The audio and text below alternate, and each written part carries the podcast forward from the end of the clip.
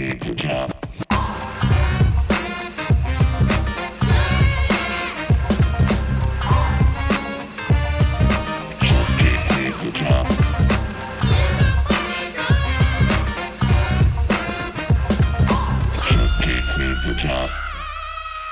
Hey, everybody, welcome to the Chuck Yates Needs a Job podcast, episode lucky 13.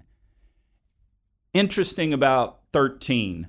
My mother, Sally Yates, my dear sweet mother, went into labor with me on Friday the 13th. She went, I shit you not, room 13 of the hospital, and she was in labor for exactly 13 hours before I was born Saturday morning at 4 a.m. So I've actually considered 13 a, a lucky number. I like Friday the uh, the 13th, but it, as you guys know, I'm weird and I'm kind of weird that way. But in the theme of luck, we're really lucky today, guys. We've got Chad Spencer on. Hazelton Advisors um, is his firm, and Chad is placement headhunter guru to the stars. So, Chad, glad to have you on. Thanks, Chuck. I am so glad to be here. So I've, listened to a lot of your podcasts and we've hung out a few times, but uh, really excited to add some value to your audience. No, that's really cool. I'm glad you came in because it's like Chuck Yates needs a job. I could pay you a big fortune to sit down there. Instead, I invite you on the podcast and I'm total chicken shit and I'm just going to pick your brain for the next 45 minutes. So sorry about that. no sweat, man. I mean, I'm happy to do it. So pick away. well, and and you're really cool because I mean you're very timely in terms of just the shit show that our industry's been and all the mess going on and displacement and people. And I want to talk about that and talk about it seriously because you've got some great stuff to to help folks out. But first, you and I've been talking and going back and forth. What is this clubhouse thing? You got me on this app Clubhouse and I've joined and I like hit a button and all of a sudden I hear people talking and yelling and screaming. So I have no idea what this thing is. Tell me what Clubhouse is. Yeah, so Clubhouse really exploded about uh, about uh, you know a month ago. So we're in January right now. About a month ago, it really exploded because some influencers, some social media influencers, really uh, really got on the platform and uh, started talking and and just I mean went crazy, right? And uh, it's a platform that, in my opinion, will become the new Facebook. Um, because throughout history, it's all been audio. Every how we learn is audio, um, you know, by voice, and so it's a platform um, just like what we're doing here on the podcast. So it is a live, twenty four seven podcast, so to speak, in which the audience can come up to stage. Um, so you have moderators, you have the stage, and they can come up to the stage and they can interact with the moderators or the people speaking and ask questions and contribute. It's it's incredible. And um, I think a lot of great things are going to happen. It is invite only right now. So you've got an invite, right? Yeah, I did. I did. Yeah. Yeah, so it's invite only right now, and they're doing that quite frankly because they can't keep up uh, with the development uh, because it's growing so quickly. And uh, if they just let everybody in, the, their site would crash. Um, but yeah, it's going to be the next big thing. If you're not on Clubhouse, anybody listening, uh, try to get on Clubhouse. So, so as I'm playing around with the app, it looks like they're quote unquote rooms, and you go into a room there are moderators, like you were saying, and there will be 500 people in a room. And it seems like there's a topic listed for the uh, for the room. Who's choosing the topics? How does that work? Yeah, so if you were to go in and start a room, you could pick the topic of that room, and based on your followers.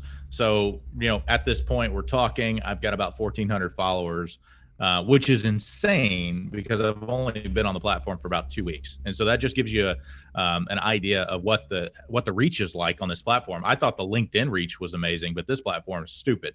So if I were to if I were to start a room, I could name it like you know podcast or Chuck Yates podcast or whatever I wanted, and then all my followers would get notified that I started that particular room and they can come in and listen. And if they wanted to, they can, you know, uh, raise their hand and we could ping them up to stage. So it is the person that starts the room. They pick whatever topic. So I was on one last night on the guy named Perry Belcher, uh, really great marketing guy, one of the best copywriters in the world. And uh, his room was entitled uh, "How to Sell Your Company for More Than It's Worth." Um, and so, anyway, that and that you you want to pick titles that really hook people in and engage people and want to figure uh, want to know what you're talking about and speaking about. Um, and that that could be interested in that because the more people that go into your room the more engagement and the more it fuels that algorithm um, to uh, show it to multiple people outside who follows you. It's pretty cool. Well and what's wild looking at it is just the folks that are on there like mark andreessen who I was a big, huge fan of. For those of you who didn't live through the dot com bubble, I mean, he was one of the real big first kind of pioneers. He's the one that wrote the uh, web browser called Mosaic, and he took Netscape public. And I can't remember exactly what the details were, but it was one of those just holy cow type history type moments. Netscape went public at maybe 17 a share and the stock didn't trade for like an hour and a half. And the first trade was at $87 a share. I mean, that was you know, at the time obviously it was a bubble and the and the like, but it was just holy cow. And I think I think Mosaic may have had 25 cents worth of revenue at the time. I mean, it was one of these just it was it was the first real moment I remember because I was an investment banker at Stevens at the time, and it was one of these holy cow type we're in a brave new world. This is crazy. And so, anyway, he was the co founder. He wrote the code. I don't know that he was CEO, but I mean, he was kind of the man there. Um, Bill Gates goes away, figures out that the internet's going to be the biggest thing, embeds Internet Explorer into everything Microsoft does, wipes out Netscape. I don't even know where it wound up. I mean, if somebody bought it or something. But at the end of the day, Mark's gone on to be just an incredibly prominent venture capitalist in Silicon Valley. He's on there leading discussions. Uh, the other day, Jewel joined. I just, you know, just what she popped up. She joined. Uh, my rapper friend Tennille Moore is on there. She's holding. Uh, she's holding um, rooms all the time about world peace and all this. It's amazing. Who who who have you seen on there? Yeah, so um, I was moderating a room the other night, uh, and when I say moderating, I was I had the green button, and so I was on stage with the green button, and uh, I, I, look up, and Paris Hilton is right next to me, and so no uh, Paris, yeah, Paris Hilton is uh, is in the room with me and talking uh, on this, and then I look at because I get a notification when somebody follows you, and Paris Hilton followed me. no so, way. yeah, yeah. So I mean, look, I I, uh, I don't know much about Paris Hilton, just her name, but um, you know, I thought it was cool, and she actually sounds like she's pretty smart uh, from an entrepreneurial standpoint. Um, and uh, and so yeah, that's who I uh, that just the first name that comes to mind as a you know celebrity that I was talking with the other night. Oh, that's cool. Anything the one thing, and I I promise, because um, I told you I was going to do this, I'll start spending more time on it. Have you seen much of an energy bent to it? I haven't seen much in the way of energy on it.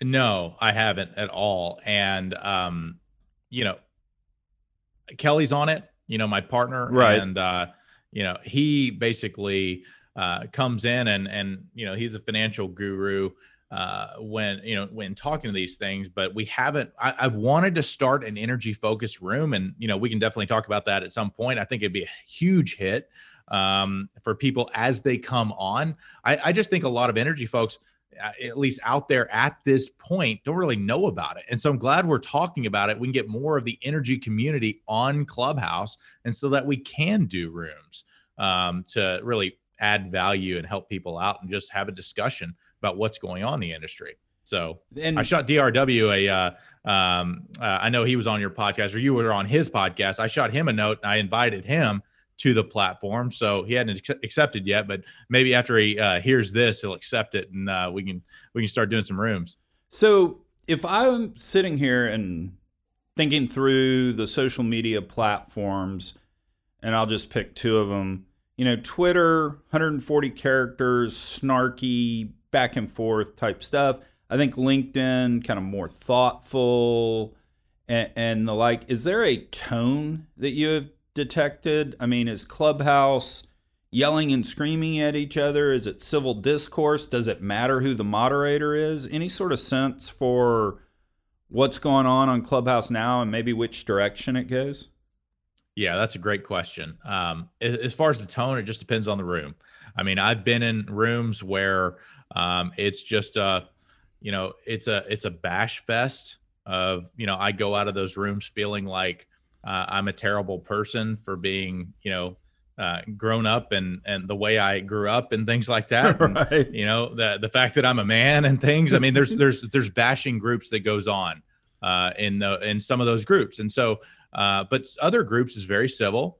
Uh, and it's just talking about business and uh, and th- those are the groups that I really like to your question about the moderator, yeah, there.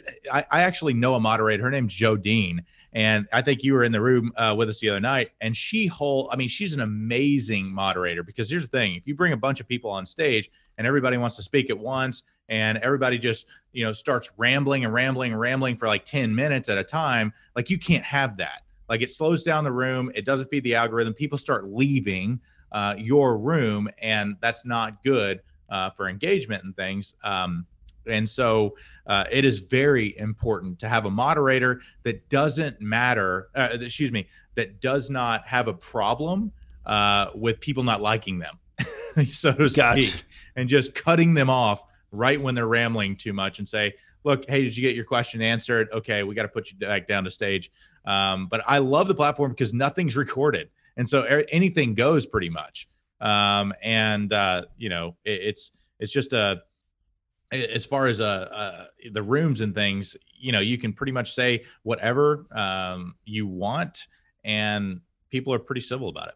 Oh, very, very cool. Very, very cool. We could probably sit here and talk this the rest of the day, but actually, I want to hear about your day job because, um, you know, as you know, energy business, COVID just whack, like a lot of things in this world, just whacked the hell out of us. I mean, it really, if I was talking last night, uh, recorded a podcast with Energy Credit, and we were talking about how January of 2020, I thought oil by the end of 2020 was going to be at 75. I really thought we had peaked U.S. production. You know, we'd finally, you know, we were the boa constrictor that caught the goat, and we had finally digested the goat somewhat. Supply and demand's in balance. The only thing that solves that higher price, and boom, COVID hit, destroyed our industry. Don't need to, to relive all that, but a lot of folks out there out of a job and are sitting around. So, Chad, you got some good words for us? When one door closes, three doors open. I like That's that. all I can say. I mean, it, it really does. I mean, throughout my life, you know, doors have definitely closed on me, but I figure out how to go open three. And so if you just keep that in mind, that you know maybe the maybe this this should have happened a long time ago, or maybe you had wanted to try something different. I mean, I've got a friend um, that uh, is about to let, uh, get let go, and he's an insane barbecue. I mean, like barbecue guy. Like if you try this guy's ribs, it is absolutely incredible. And you know, he, but he's been working a job for a long time. But this is now an opportunity to start a barbecue venture. And I know he could get some backing. And so, anyway, I, I, I try to look at it. I know it's really, really hard to look at the um, the good things when you're let go or you're looking for work. But man, there is something out there that you've been wanting to do for a long time um, that you were called to do that maybe this is the opportunity to do it or at least try it you can always go back and get another job if you're out of work but um, you know I, I just i try to look at all the positives um, in that but look to your point the industry has been absolutely crushed. Our business as a whole, so my my firm Hazeltine Advisors, um, we place primarily in the energy business and uh, upstream, midstream energy services. We don't do a whole lot of downstream, but uh, uh, spe- especially our upstream business has been um, pretty much non-existent. Uh, and it's we've had to pivot.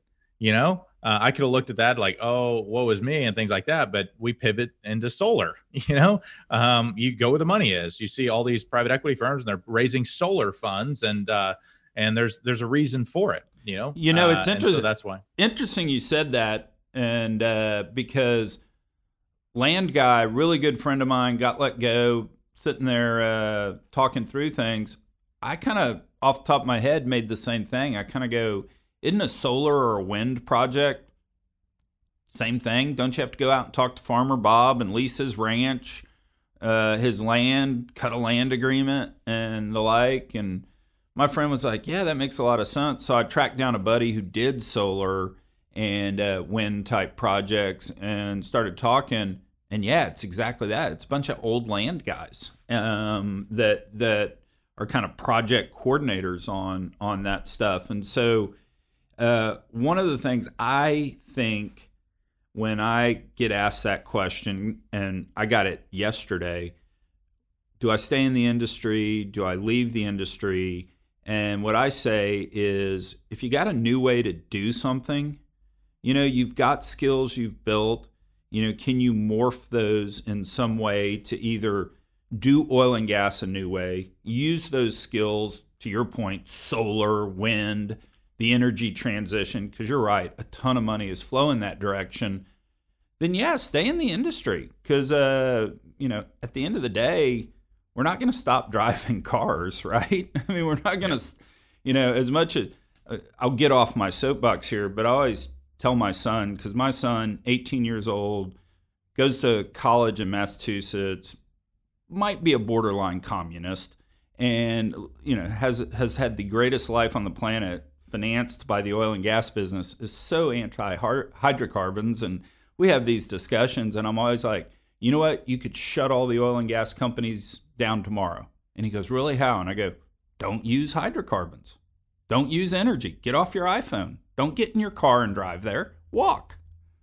And it would shut it all down. So anyway that's that's kind of what my message is, has been to folks is is and it sounds like we're kind of in a similar light whether you lose your job or whether you're sitting in a job deciding where to spend your time. Because if you're 30 years old that's your equity you know 50 hours a week 60 hours a week whatever your job's going to be is think of a new way to do it you know open that other door I re- so i really like your your sentiments um yeah if you're talking to somebody, hint, hint, me, unemployed. Just come out and say yeah, it, Chuck. Hint, hint, hint, me, unemployed.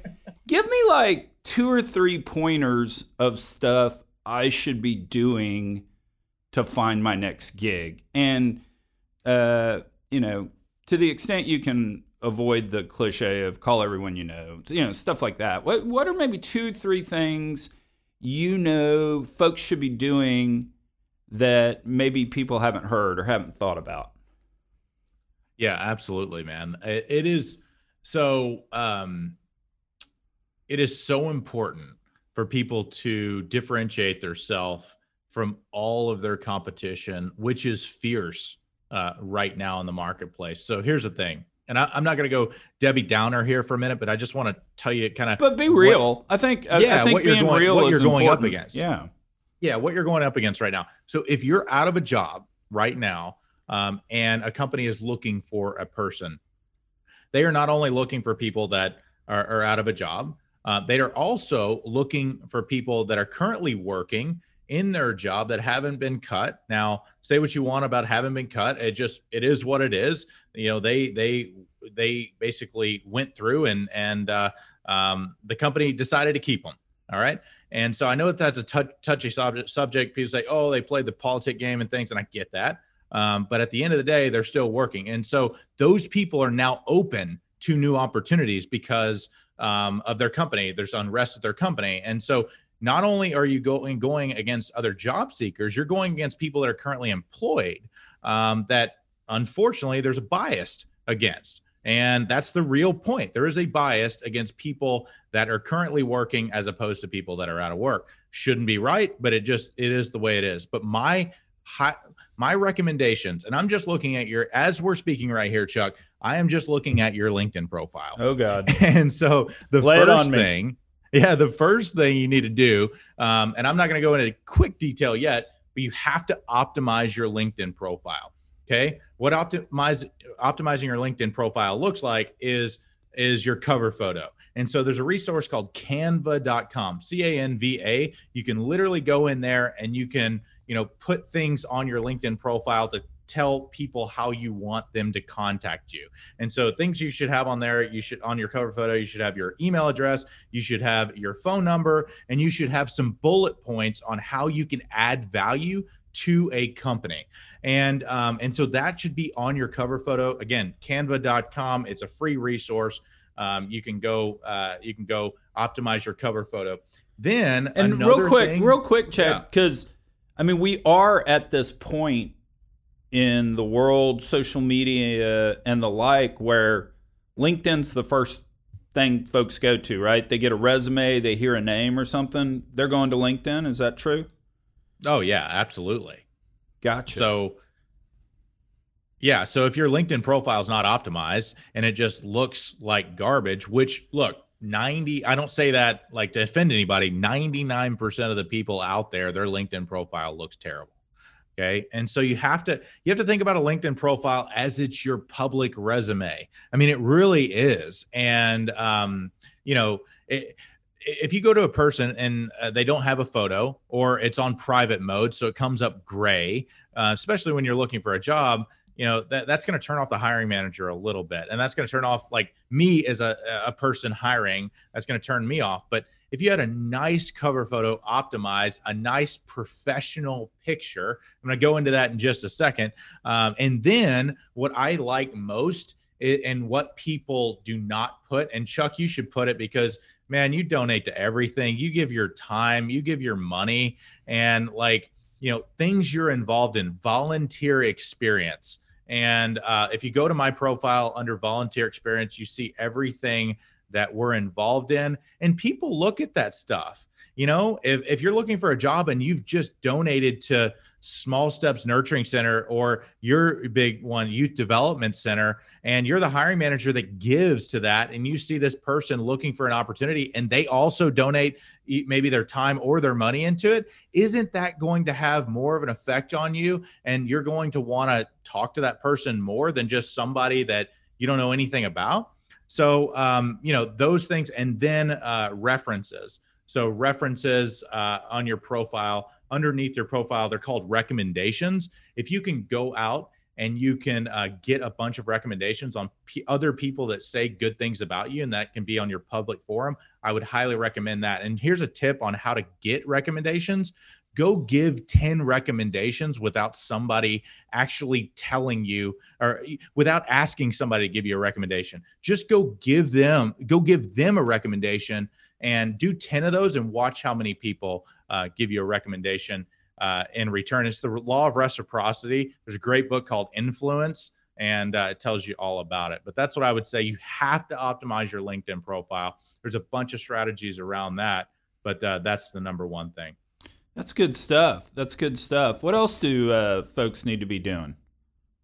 Yeah, so they really need to be following all of the hiring managers that, um, you know, like, like if you're a reservoir engineer and you're out of work right now, and uh, I mean, you should be following. You know, you can try to connect with them, but there's a there's a follow button uh, under more, and you can just go follow the people on their profile. And so, anytime they post content about their company, about themselves, whatever it is, you can go engage with their content. So go follow all these hiring managers, like Uh, again, if you're a reservoir engineer, maybe it's the VP of engineering, maybe or maybe it's the VP of reservoir engineering, maybe it's the reservoir engineering manager, maybe it's the CEO. Go follow all those people at the companies that you want to be associated with, like that you would love to work for. Maybe they're private equity backed, maybe they're public company, whatever the case is.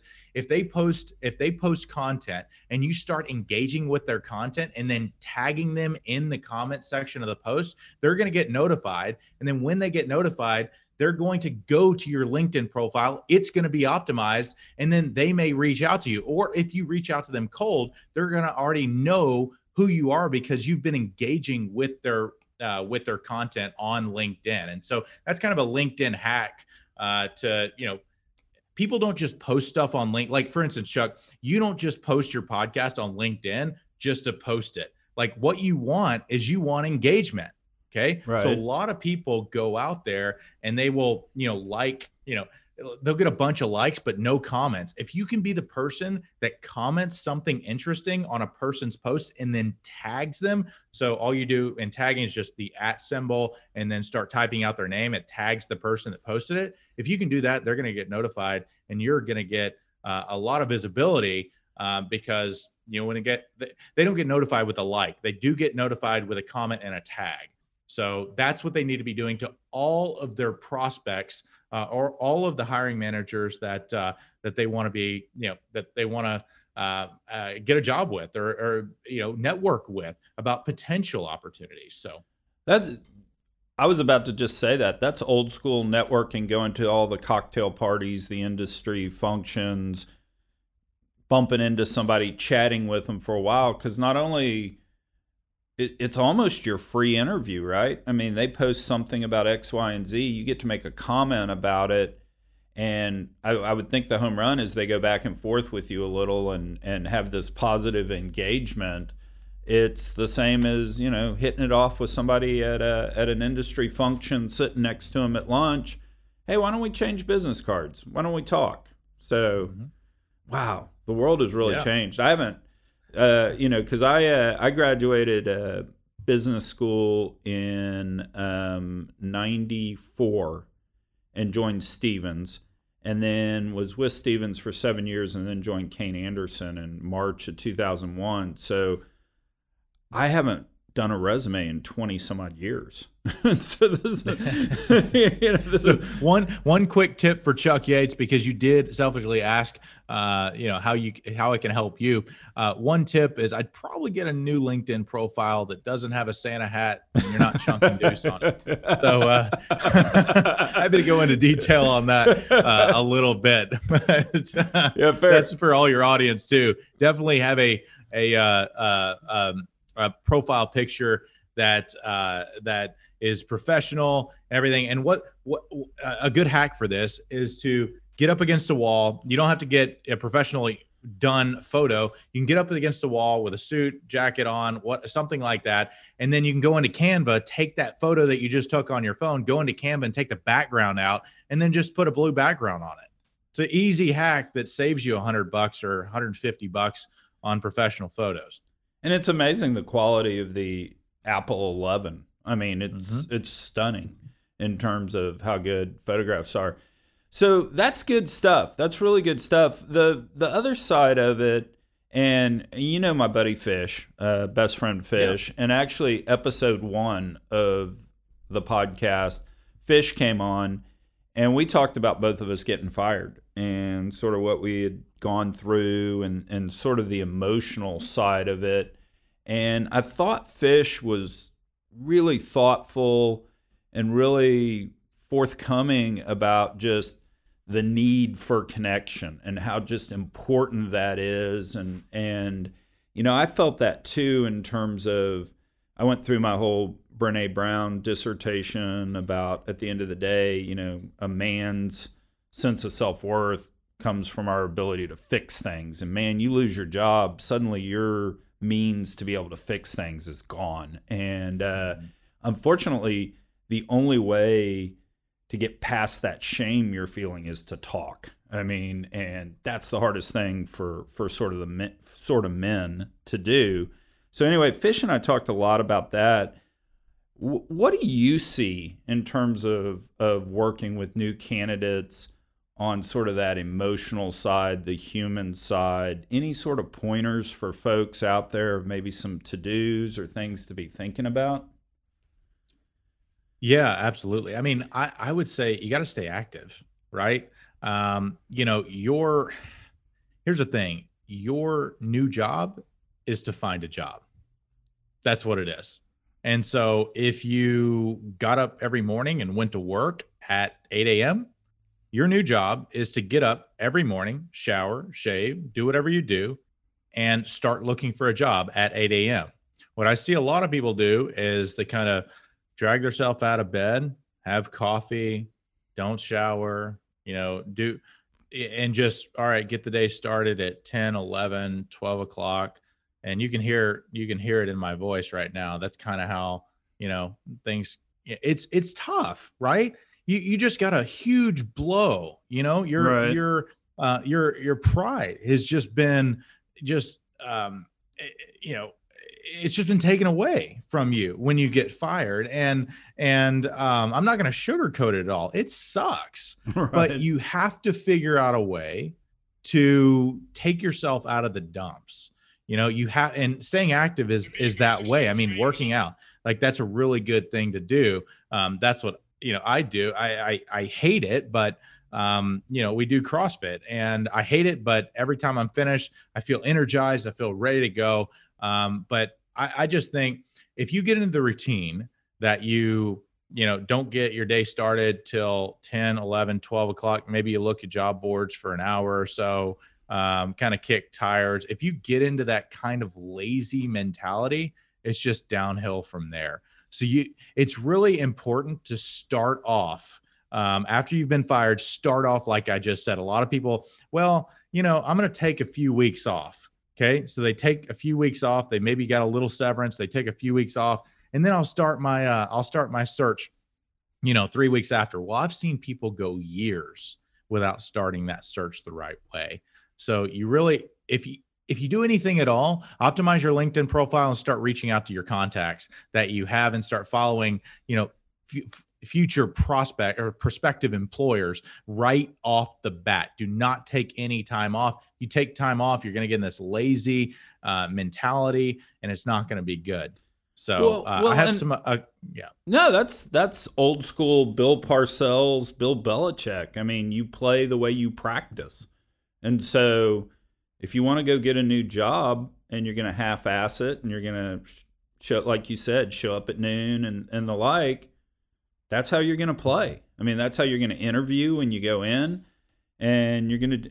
That makes perfect uh, sense to me. You know, my moment, kind of like that, was not losing my job, but it was actually unfortunately separation when uh, when Kim and I Kim and I separated, and I moved into corporate apartments. And I don't know why I did this because Admiral McRaven had not made his speech at the University of Texas yet, but I just decided I'm going to make my bed every morning. You know, because left to my own devices, I'd never make my bed. I'd leave my clothes on the floor and all that. But I just said, for some semblance of normalcy, I need to make my bed. And so that was it. I'm I woke up in the morning, I made my bed. And you're right, it kind of put you in the mindset of okay, I need to go work on my marriage. I don't need to be laying around in bed feeling sorry for myself and the like. So good stuff, man. Yeah. Absolutely, man. So what else, so so what uh so you're working uh with folks placement and uh a lot more time in kind of what I'll call energy transition, renewables and the like, probably less in, in oil and gas, but what else is the firm up to? Yeah, so we're actually uh, uh, so we started we really got active in in uh, our private equity part of the firm uh, in this last year, and so we think there's a lot of opportunity um, out there, and, it kind of started. Um, you know, my one of my partners, and you know this, Chuck. I mean, with ESG and everything, a lot of the big institutions, the typical institutions, schools, things like that, in their charter, they say they can't invest in oil and gas anymore Okay. So how do you, if you're a fund, how do you raise money? Well, kind of look outside the box. You look at different industries, and so we're looking at tech. We're looking at Amazon. Um, you know, can, we're going to be consolidating some Amazon brands. Um, these guys spit out cash flow like nothing. I mean, it's it's it's a very very interesting business. If you have a great operator, you can do really well. So we're we're looking at a lot of deals right now on the private equity side. A friend of mine, uh, his name's Kelly and you know Kelly, right? Uh, but anyway, uh, we had this idea about three years ago. Uh, they were looking for energy deals, and there's still plenty of money um, to uh, plenty of money to make in oil and gas, as you know. And um, actually doing some stuff in East Texas right now, about to drill a well there. But it's uh, you know you have to diversify. You have to look at other deals, and so we make a one-two punch. He's a financial guru. He started out in investment banking. He's at a hedge fund for the last 18 years and um, so from a finance standpoint, that's great. And from, you know, how I kind of fit into the mold is I'm the deal guy. I bring the deals and uh, evaluate the deals. And uh, so, uh, and network with the guys out there to, uh, to back. So um, that's, that's something I'm very passionate about. Um, we haven't raised a fund yet. Uh, it's just been, you know, deal by deal.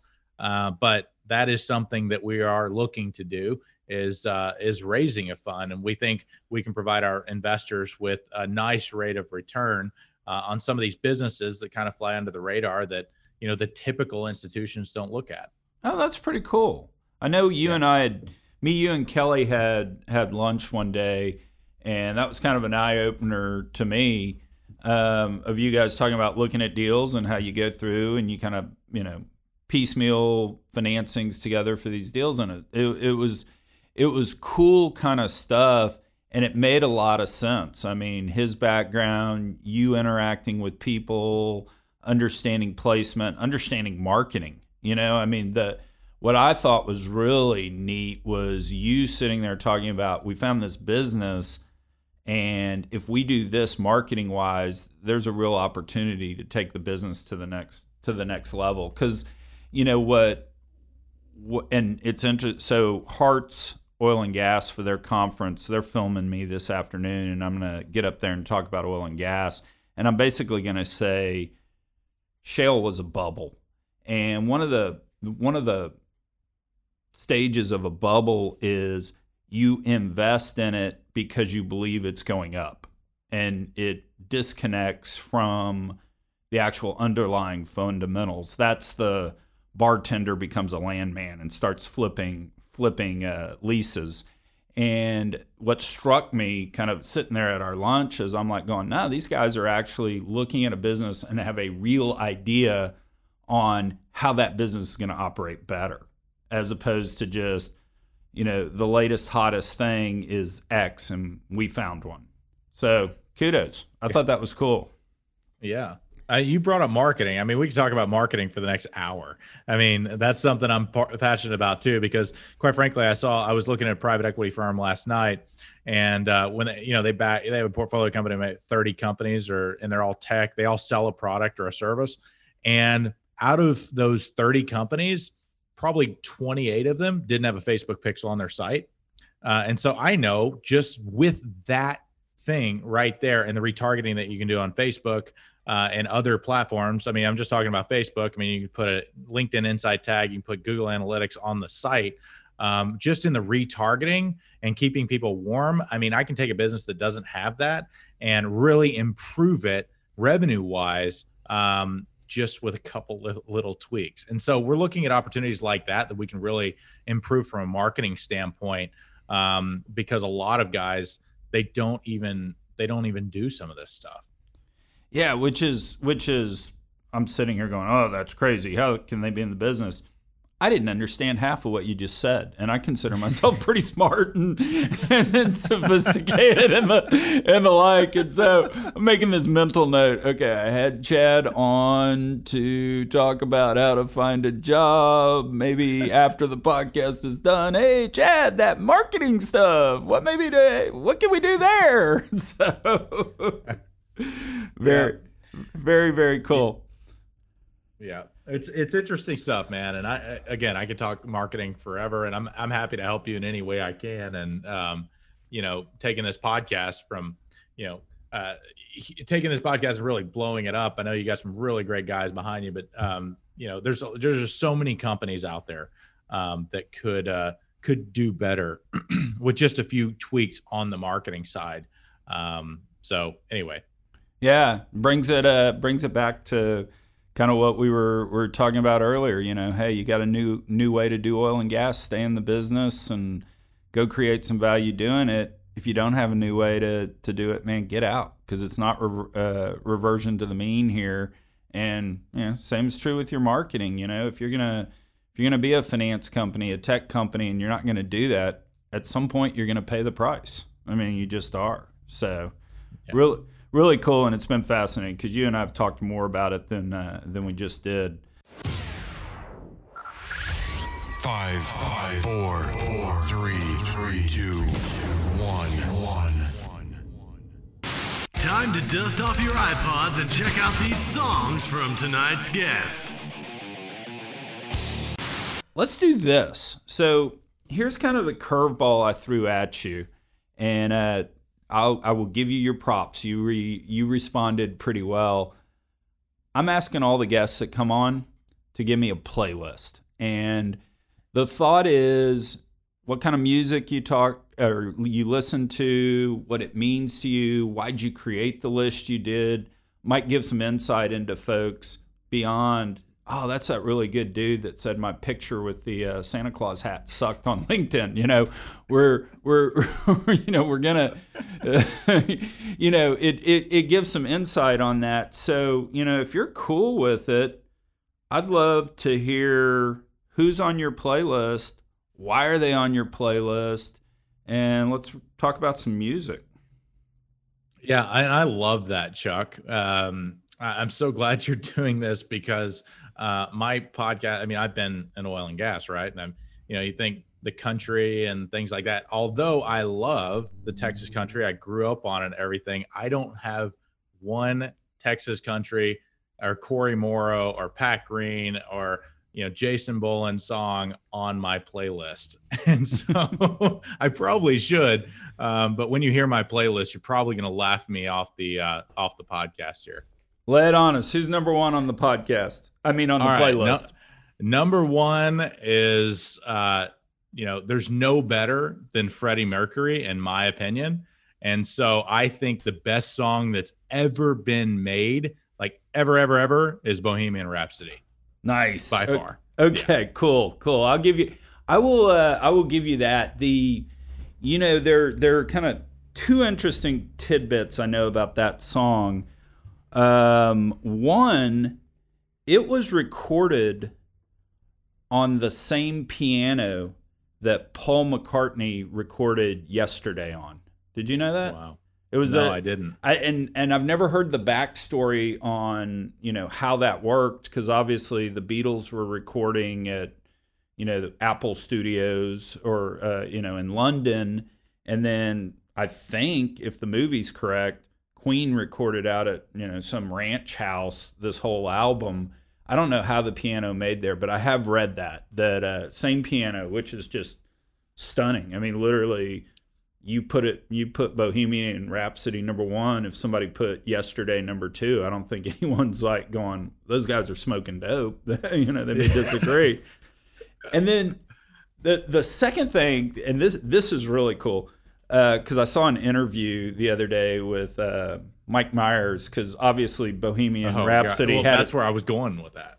yeah, it, well, you tell your story. Go ahead. No, no, no, no. I was just like how this song even came about was I, you know, the first time I ever heard the song, it was in a white Pinto. Like I was watching Wayne's World, and uh, Mike Myers in a white Pinto, and they're going around. Uh, and Al, you know, they're ordering food from Al Bundy, uh, and then it, it, was just absolutely hilarious seeing these guys rock out. They're like seven deep in a Pinto and rocking out to Bohemian Rhapsody. It was one of the coolest things ever. And I, have loved the song ever since. But my dad, quick side note, my dad told me about uh, the the time he saw Queen in Houston. It was back in the '70s, and Queen was opening for the Eagles.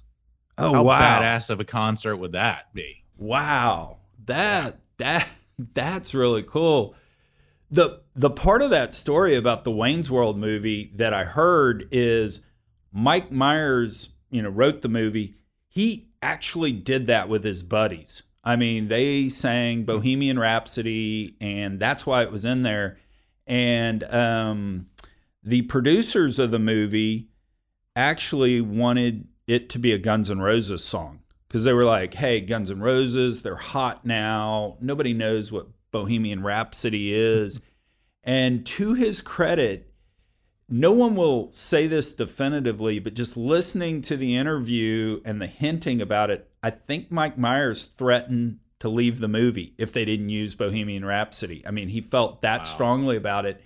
And the director didn't give in to Mike because, oh my gosh, we can't lose him for the movie. It's like, okay, Mike's pretty funny. If he's so hell bent on this, there's probably something to it. The second funny thing, and we could talk this song all day, all day, but but we- you know, we we both have lives. The second thing is remember the friend that's in the back seat that's drunk that they stop and pick up during that scene. They're driving the car. Yes. There are four of them. He was originally not in that scene, and he read the and and the way they do movie scripts is they print them on different colored paper so that you know purple okay we're using the purple script. And then when a new script comes out it's red. And you're like okay we got to use red because that's the current script. He read it and said oh my god that's the funniest scene. Please put me in it. And he begged and he begged. And so michael myers went and rewrote uh, the scene so they picked him up drunk and uh, so he could be in that scene. And the the really funny part is when they think he's going to throw up and they pull over, and Dana Carvey hands him that tiny little cup. If you're gonna hurl, do it in this. That was all improvised. Uh, and so so literally the rebirth of Bohemian Rhapsody because I'm older than you, so I actually remember when that song came out back in the 70s. I mean, I was pretty young, but your generation, that's right. It's totally that movie. Yeah. Yeah. And then when Mike Myers was in the movie Bohemian Rhapsody, Bohemian Rhapsody, like that was just so cunning. I mean, because he brought that song back and the fact that he is, uh, you know, he was at the record label, the head guy at the record label. I mean, it was, it was too good. Oh yeah, that was that was really cool. All right, number 2. What's number 2 on the playlist? Number two, Honky Cat by Elton John.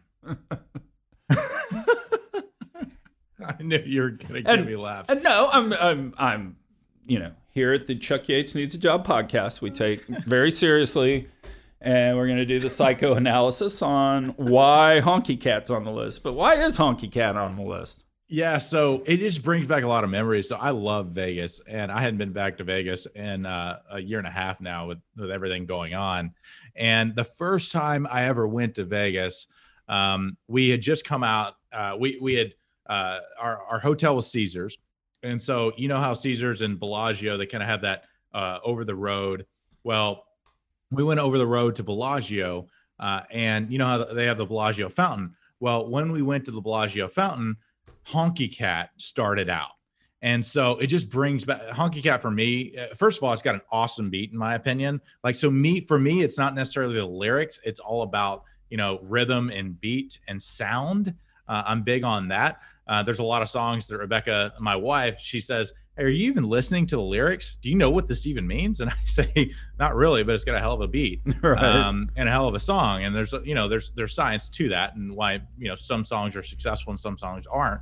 Um, but anyway, that is why because when I went to Vegas for the first time, I saw or I not didn't see I listened to Honky Cat while the Bellagio fountains were going. So that was a song playing at the Bellagio fountains. That's that that's really cool. And that is the cool thing about music that literally it captures a moment and a spirit, if you will. They you know, they say that when you interact with somebody, people don't remember what you say.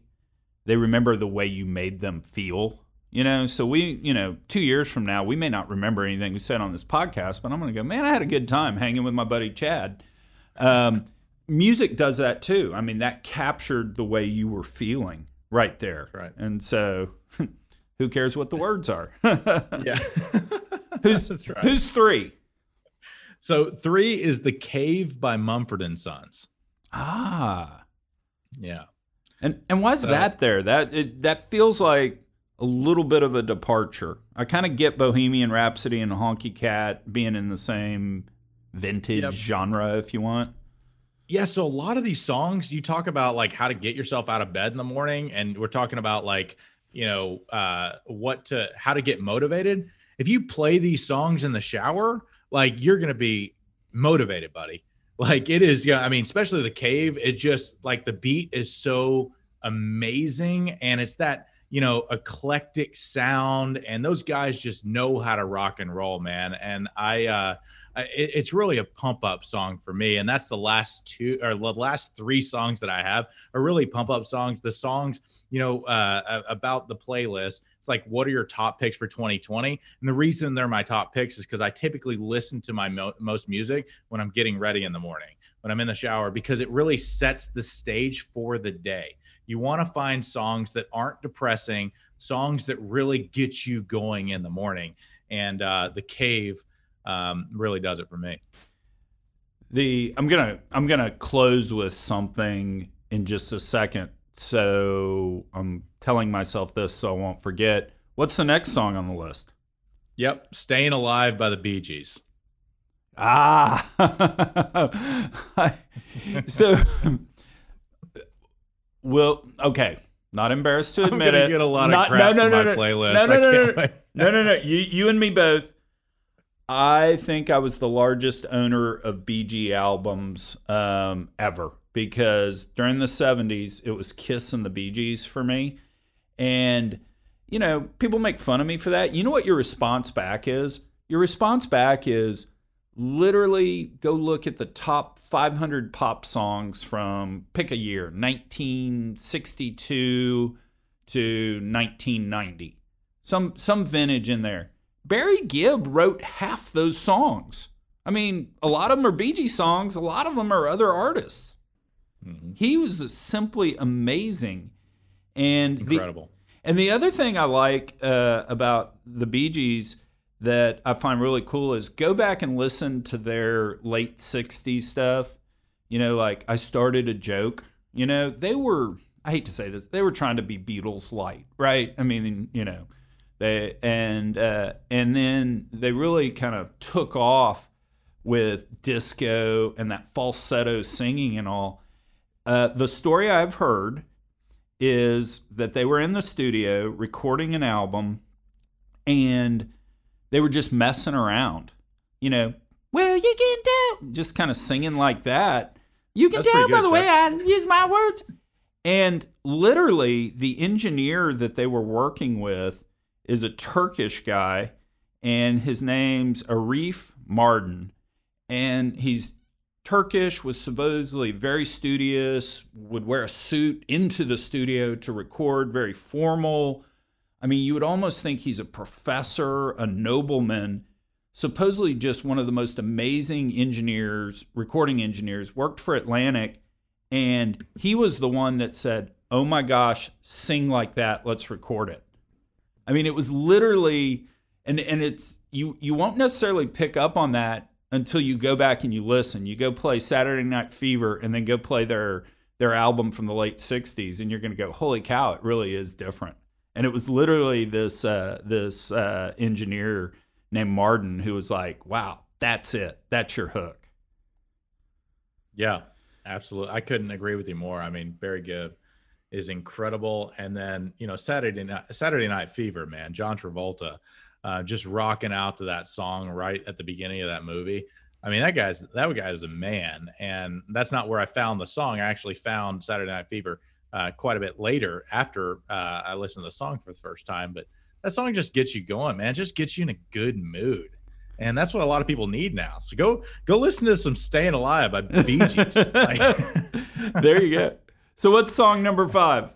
Yeah, song number five, and then I got a a, a quick wild card. All right. I don't know if you do wild card, but Sure. song number five is "Thunderstruck" from ACDC. Oh wow. Yeah, So Yep. so let me do this. Tell me your wild card, but then I want to uh, then I want to say what I was I was referring to early. yeah. So what's the The wild? wild card pick is "I Want to Rock." by Twisted Sister. So how is that for? Uh, I, I try to do that in the shower, and sometimes I get it. Sometimes my voice cracks, but uh, on command here, uh, I try to do "I Want to Rock." But that's that's my last one uh, that I have. But it didn't make it in the top five. Thunderstruck. There's a story behind it, but I want to hear your story behind it. Okay. Well, first, I will fess up. We are nothing but vulnerable, if nothing else, that Chuck Yates needs a job. And you were so kind to announce your fetish for the Bee Gees. I am going to announce my unnatural man love. And anyone that knows me knows this. It's Bret Michael of Poison, right? I just love Bret Michael. I mean, there are no two ways about it. I love the guy. the pictures. Yeah, exactly. Go to chuckyatesneedsajob.com. I, I think we put the picture up there that I call Bret saying, Where's the restraining order? He's just looking at me like, Oh God, get this guy away from me. But one of the, I was mad at the time. Now I find the humor in it. Dee Snider, the lead singer of Twisted Sister, said, said every rose has its thorn by poison is what killed rock and roll. But here's here's actually what i want to say on a very serious note listening to your to your podcast or listening to your playlist and hearing you talk about it and literally the last hour of us talking together and i'm not going to do a, a good enough job articulating it but i really mean this dude, this has been like a shot in the arm. I mean, this has been a rush of adrenaline. And the way you have presented, you know, you lose your job, you get up the next morning, you put on a suit, you call people you know, you do this.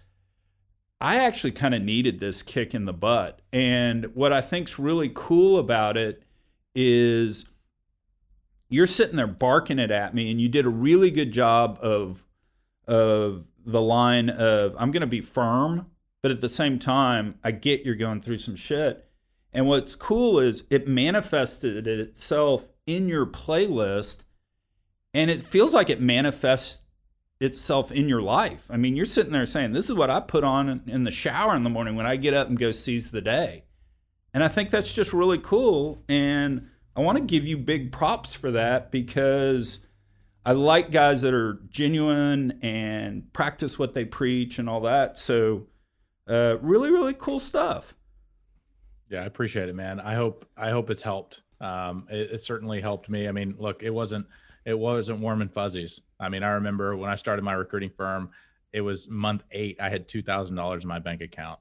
You know, month nine, we made one hundred and seven thousand dollars, and it really skyrocketed us to make something great because we knew we had a great product. But I've been down in the dumps, man, and it, it's not fun at all. But man, if you can just start your like you make your bed, if you can start your day with something motivating, is as crappy as you feel, man. If you can start something with like freaking thunderstruck, wow, wow, wow, thunder, like man, just get going. I mean, God, you can kick that day's ass. And so hopefully that has inspired all your listeners to go out and do that just that. Chad Spencer, you're awesome, man. I uh, I appreciate you coming in. I appreciate you uh, you taking uh, time out of your day to come in. How do uh, folks want to talk to you, get in touch? How do they get in touch with you? Yeah, absolutely. So I'm, I'm assuming you're going to post this and everything. I'm going to create a site um, directly. I haven't done it yet, but I'm uh, when you put this out, I'll have the site created, and so they can click on the site. I'm actually doing a two week intensive. You talked about jobs, and so I'm going to do a coaching call. Uh, every week for job seekers. I'm going to do it on Zoom. So in the next eight weeks, I'm not doing this. I, am doing this for free. Uh, I may set up like a charity account and just give all the money away. I'm not looking to make money for this, but there's a lot of people out there that need help, they need inspiration, and they need coaching, they need guidance. And so I'm going to do it for the next eight weeks, starting next week. And so I'll give you the site to sign up. All you do is put your name and email. You get notified. And also for everybody listening to this, I'll give you my uh, I'll give you my program, my job seeker program. And uh, if you're in the eight week intensive, you can get access to that absolutely free. And uh, So- so, so uh, eight I'll week make in- that site. Eight week intensive starts January 25th. Yeah, Is that January correct? twenty fifth. and that's and right. And if this thing pops out kind of uh, before then, which I think it will, and you haven't set up or you know we can't announce now what the site is because you're setting up. How do they get to that site? Do they hook up with you on LinkedIn? How do they get there? Yeah, absolutely. So shoot me a note on LinkedIn. Shoot me a direct message on LinkedIn. You can, you know, I have it open, so you don't have to send InMails or anything like that. Uh, or you can send me an email. I'll just give everybody my email here. It's just really simple chad.spencer at hazeltineadvisors.com, H A Z E L T I N E advisors, plural.com. Um, I, you know, and shoot me a note. Let me know you want to be involved. Uh, but hopefully, I'll have that link up quickly and you can just put your name and email in and you'll get notified you'll get an automated email um, that you're signed up and you'll get you know you'll get uh, the link for the zoom you'll get all that stuff for the zoom uh, and you can just come on and uh, and here I, will say this you know a lot of people you know they sign up for stuff and don't uh, uh, they don't actually join. Like typically, when I have 100 people on a webinar, maybe 40 join live. You know, I know things come up, but make you know if you're really struggling right now you're struggling to find a job, make sure you're on that intensive. It's free, and I don't typically like doing things for free because people don't value it and they don't do it. But I am willing to do this for free, and uh, if we do raise any money for it, I'm just going to donate it to you know groups like Youth Development Center and and Small Steps and all that good stuff. So anyway, uh, but yeah, uh, there'll be a site up, but shoot me a note on LinkedIn or email. Chad Spencer, very, very cool of you to join. Really appreciate it. Yeah, thank you so much for having me, Chuck. This has been a blast.